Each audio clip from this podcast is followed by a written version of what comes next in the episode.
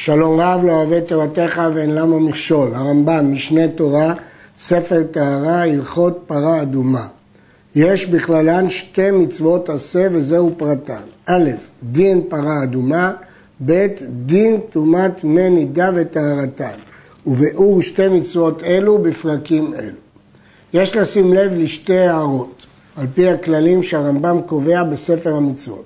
ראשית, הרמב"ם לא מנה כל פרט בפרה אדומה כמצווה בפני עצמה, אלא את כולם יחד כדין פרה אדומה.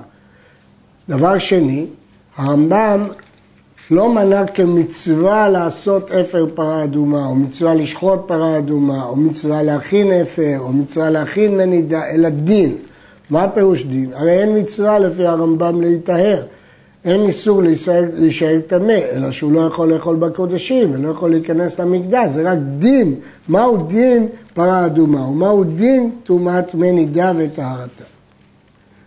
פרק ראשון, א', מצוות פרה אדומה שתהיה בת שלוש שנים או בת ארבע, ואם הייתה זקנה, כשרה, אלא שאין ממתינים לה, שמא תשחיר ותיפסל. זאת המשנה שאומרת שיש חשש בזקנה שהיא תשחיר ותיפסל.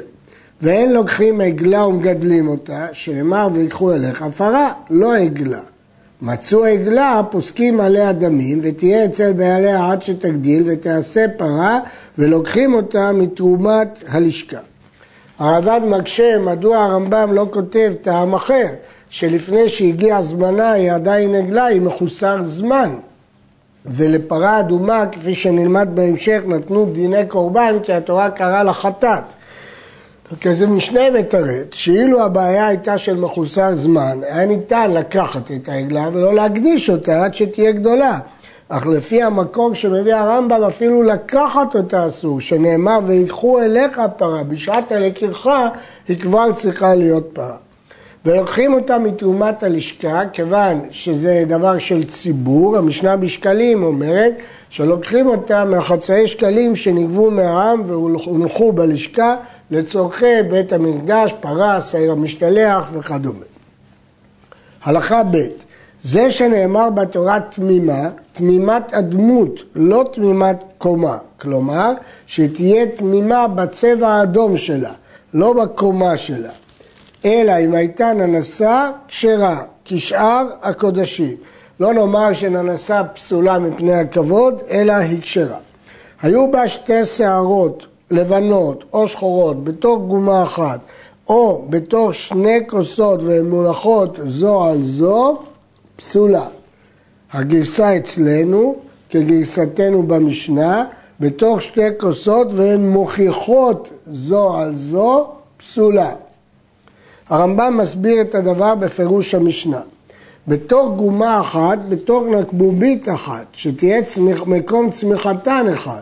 וחוס הוא מקום עגול בגוף, זה תרגום הרב קפח, תרגומים קודמים בגשם, ובו כמה שערות בשטח אחד והן מוכיחות זו את זו. מורות כל אחת על חברתה, כלומר שכל אחת קרובה לשנייה והיא כנגדה בשטח אחד. לפי זה, בין אם הם אותם, באותה נקבובית או בשני כוסות, אם הן מוכיחות זו את זו כגדלות באותו מקום, פסולה. שואל הכסף משנה, הרי זה שתי דעות במשנה של תנאים, אם כן איך הרמב"ם פסק כשתי דעות חולקות. ובאר הכסף משנה שכנראה הרמב"ם למד שאין כאן שתי דעות חולקות, אלא שתי אלטרנטיבות למושג של מקום אחד. היו בה שתי שערות, עיקרן מאדים וראשן משחיר, הבסיס שלהם אדום והראש שחור, עיקרן משחיר וראשן מאדים, הכל הולך אחר העיקר. העיקר הוא הצמיחה מהשורש, וגוזז במספריים את ראשן המשחיר. ואינו חושש משום גיזה בקודשים, הרי אסור, כתוב לו תגוז בכל צונך, אסור לגוז את הקודשים, שאין כוונתו לגזוז. שואלים הראשונים, הרי זה פסיק רשע, אמנם הוא לא מתכוון לגזוז, אבל בפועל הוא גוזז, ועוד יותר מפסיק רשע, שבפועל הוא גוזז. אז למה זאת איננה גניזה, גיזה? צריך לומר שהמושג גיזה בקודשים זה גיזה על מנת להשתמש בצמר. אבל סתם לגזוז במספריים את השחור הלבן זה לא נקרא גיזה. גיזה זה גיזה שגוזזים כדי להשתמש, זה מה שאסור בקודשים. וצריך שיישאר מן המאדים כדי שתינטל בזוג, שכל שערה שאינה ניטלת בזוג, הרי כאילו אינה. לפיכך, אם היו בה שתי שערות לבנות או שחורות שאינן נלקטים בזוג, הרי זו כשרה. כלומר, הרמב"ם אומר שני דינים. הדין השני הוא דין פשוט, שאם השערות שחורות או לבנות אבל לא ניטלות בזוג, אין בעיה בזה. מדוע? כיוון שאין להם שם שיער. אבל בקטע הראשון כותב הרמב"ם, שכשהוא נוטל את החלק השחור ונשאר חלק אדום, צריך שיישאר בו שיעור.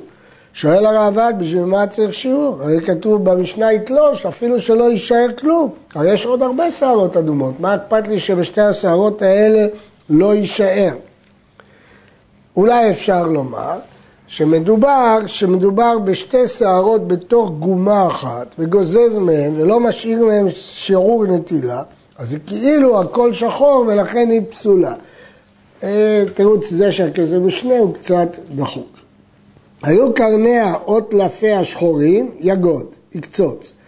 גלגל העין והשיניים והלשון אין מראיהם פוסלים בפרה. אומר הכסף משנה דווקא כשיכול לגוד. כלומר, אם הוא יכול, אם זה לא מגיע לזכרות, אבל אם זה יגיע לזכרות והוא יקצוץ את זה, היא תהפך הפרה לבעלת מום. אלא הכוונה שזה בחלק של, לא של הזכרות, בחלק החלול, את זה הוא יכול לכרות. בגלגל העין והשיניים והלשון אינם פוסלים כי הם לא נראים והם לא בולטים. הייתה בה יבולת וחתכה, אף על פי שצמח במקומה שיער אדום, פסולה. הרמב"ם לא הסביר מדוע היא פסולה, זה לשון המשנה, הרעב"ד מסביר שלדעתו היא פסולה כי לא עולה דמומית גמורה, אלא שיער לקוי. אבל הרמב"ם לא אמר את הטעם הזה, משמע לפי הרמב"ם, אפילו שתעלה הדמומית גמורה, היא תהיה פסולה. כל המומים הפוסלים בקודשים, פוסלים בפרה, שנאמר אשר אין בה מום.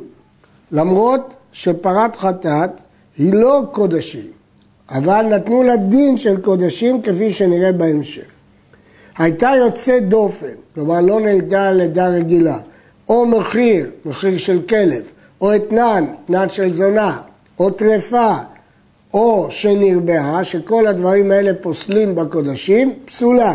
שכל הפוסל את הקודשים למזבח, לא רק מום, אלא גם הפסולים הללו, פוסל את הפרה. אף על פי שהיא קודשי בדק הבית, הרי לא מקריבים אותה בבית המקדש, הואיל, וקרא כתוב חטאת. לפי פשט התורה, חטאת זה לשון חיטוי, שמתארים במי החטאת. אבל חכמים דרשו חטאת כמו קורבן חטאת, נתנו לה דין של קורבן. ומותר לקח אותה מן הגוי, ואין חוששים שרמה רבעה הגוי, שאינו מפסיד בהמתו. הוא יודע שהפרה הזאת שווה הרבה כסף ושהיא תיאסר, והוא לא רוצה לעשות את זה. יתרה פרה על הקודשים. לא רק שנתנו לה דין של קודשים, אלא יש עוד דין שקיים בפרה אדומה ולא קיים בקודשים. שהעבודה פוסלת בה, שנאמר, אשר לא עלה עליה עול, אז אולי זה רק עול, ובעגלה ערופה הוא אומר, אשר לא עובד בה, אשר לא משכה בעול. מה עול האמור בעגלה עשה שאר עבודות כעול, אף עול האמור בפרה יפסול בה שאר עבודות בעול. אלא שהעול פוסל בשעת, בין בשעת עבודה בין שלא בשעת עבודה. ושאר העבודות הן פוסלות אלא בשעת עבודה. כיצד? קשר עליה עול אף על פי שלא חרשה בו פסולה. נכנסה לדוש, אינה נפסלת עד שידוש בה. וכן כל כיוצא בזה. אם כן, למדו מעגלה ערופה, הקישו פרה אדומה לעגלה ערופה, שלא רק העול פוסל בה, אלא גם שאר עבודות. אבל עול פוסל בעצם הנחתו, מפורש בתורה. ומה שנלמד מההשוואה לעגלה ערופה, הוא פוסל רק בשעת העבודה, כמו שכתוב, אשר לא עובד בה, אבל אם לא עבדה בפועל, אז היא לא פוסלת. רחב עליה. נשען עליה, נתלה בזנבה ועבר בה את הנהר, קיפל עליה את המוסרה, נתן טליתו עליה, נתן עליה כסות של סכין, פסלה. כל הדברים הללו פוסל מפני שהיא עשתה מלאכה. כשרה במוסרה, אם הייתה מורדת וצריכה שמירה, כשרה, כי זה לצורך הפרה, זה לא לצורך מלאכה. ואם לא הייתה צריכה, פסולה, שכל שמירה שאינה צריכה, מסורת. כל מה שצריך כדי לשמור את הפרה, מותר, אבל כל מה שהוא מיותר, זה מסוי. עשה לה סנדל שלא תחליק, היא עוברת בנהר, שלא תחליק במים, פרסת איתו עליה מפני הזבובים, כשרה, זה הכלל. כל שהוא לצורכה, כשרה. הוא מגן עליה, שלא תחליק, שהזבובים לא יציקו לה. לצורך אחר, פסולה. נעשית בה מלאכה מאליה, או שעלה עליה הדבר מאליו, אם לרצונו פסולה, שנאמר אשר לא עובד בה, שאם עובד בה לרצונו, הרי זה כמי שעבד בה. הגמרא דורשת קרי וכתיב. כתוב עובד, אבל חסר, בלי ו', אז אפשר לקרוא את זה עבד, לרצונו. אז כל דבר שזה לרצונו, כאילו שהוא עשה. לפיכך, אם שכן עליה עוף, כשרה. עלה עליה זכר, פסולה. ואין צריך לומר שהמעוברת פסולה. שכן עליה עוף, זה לא לרצונו, היא כשרה, אבל בעלה עליה זכר זה ממש עבודה והיא פסולה. ואין צריך לומר שהמעוברת פסולה. הרב"ד משיג על לשונו של הרמב"ם, משמע ממנה שאם עלה עליה זכר, כל שכן שמעוברת פסולה. אבל לדעתו, דעת רבי אליעזר, שאם עלה עליה זכר פסולה, ובכל זאת הוא מכשיר את המעוברת. אבל הרמב"ם לא הבין כך. הרמב"ם מבין שמי שמכשיר במעוברת, באמת הוא מכשיר בעלה עליה זכר. הכניסה לרבקה. רבקה זה המתקן שמכניסים כדי לדוש. ודשה מאליה כשרה, כי הוא רק הכניס אותה למתקן של הדישה, הוא לא דש איתה. הכניסה כדי שתינק ותדוש, פסולה. שהרי עשה לרצונו, עשת לרצונו, וכן כל כיוצא בזה. למרות שכשהוא הכניס את זה, הוא הכניס את זה גם למטרה של יניקה, אבל סוף סוף היא דשה לרצונו, כי הוא רצה גם שהיא תדוש. אז זה נקרא אשר עובד בה, ולכן היא פסולה. פרה שנולד בה פסול, תיפדה. וכן אם מתה, תיפדה מפני עורה, אבל לא להאכיל בשרה לכלבים.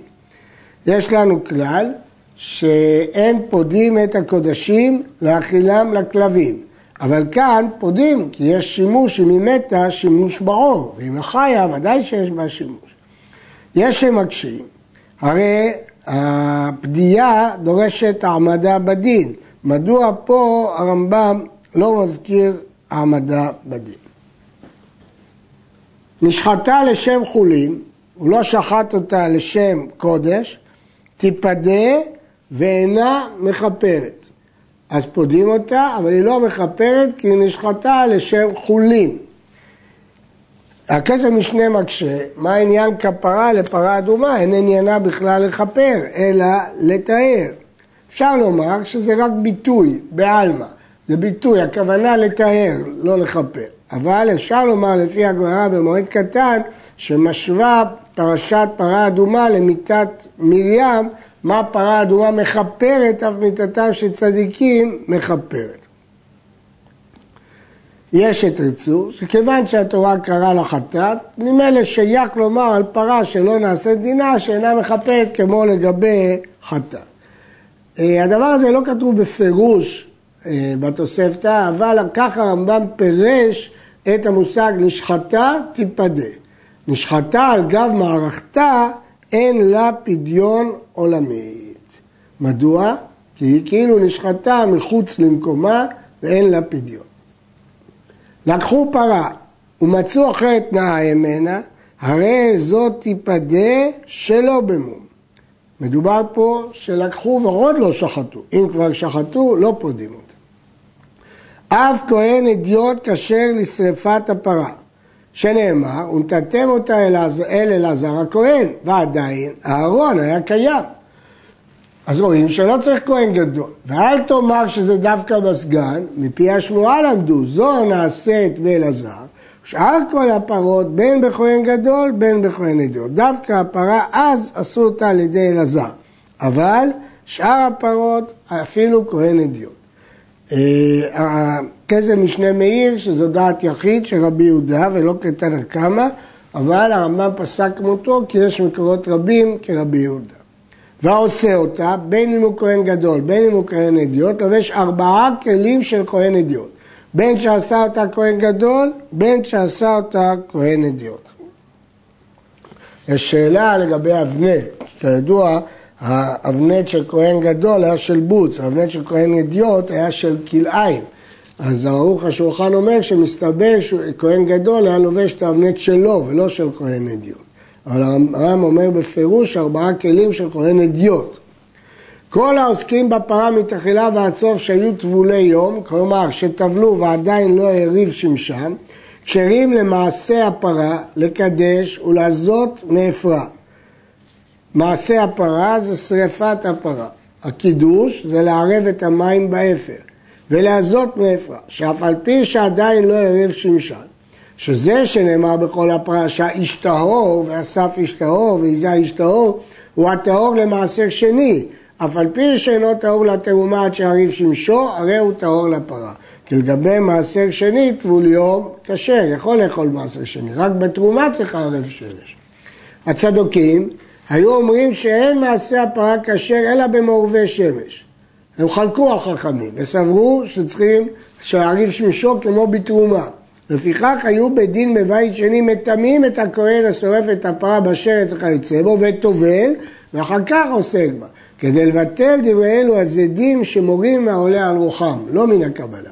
חכמים היה להם אינטרס להילחם בצדוקים ולכן הם טימאו אותו בתרומת שרץ כדי להראות שברגע שהוא טבל הוא כשר ולא צריך לחכות לערב שמש. יש להעיר שהמשנה למלך מביא שדעת התוספות במסכת יומא שלא מטמאים אותו טומאה מהתורה אלא רק טומאה מרבנן כמו שנראה בהמשך סמכו את ידיהם עליו אבל הרמב"ם מדבר פה על טומאת שרץ, טומאה מן התורה וכן כל הכלים שמכניסים לתוכם אפר פרה, כולה טבולי יום. היו מטמאים אותם ומטבילים ולא מחכים לערב שמש.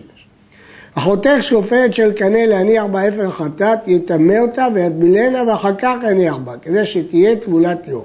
והחותרת השופרת והמטבילה טעון טבילה, מפני שעשאוה כטמא מת בשביעי שלו. לפיכך, אינה צריכה הזיה שלישי או שביעי, אלא מטמאה כדי להראות לצדוקים ומטבילה ונותן בה. כלומר, תקנו שהוא יטבול, אבל אה, לא צריכה הזיה שלישי ושביעי, רק מטביל אותה ויכול לשים באפר, למרות שהיא טבולת יום, כל זה כדי להוציא מלב הצדוקים.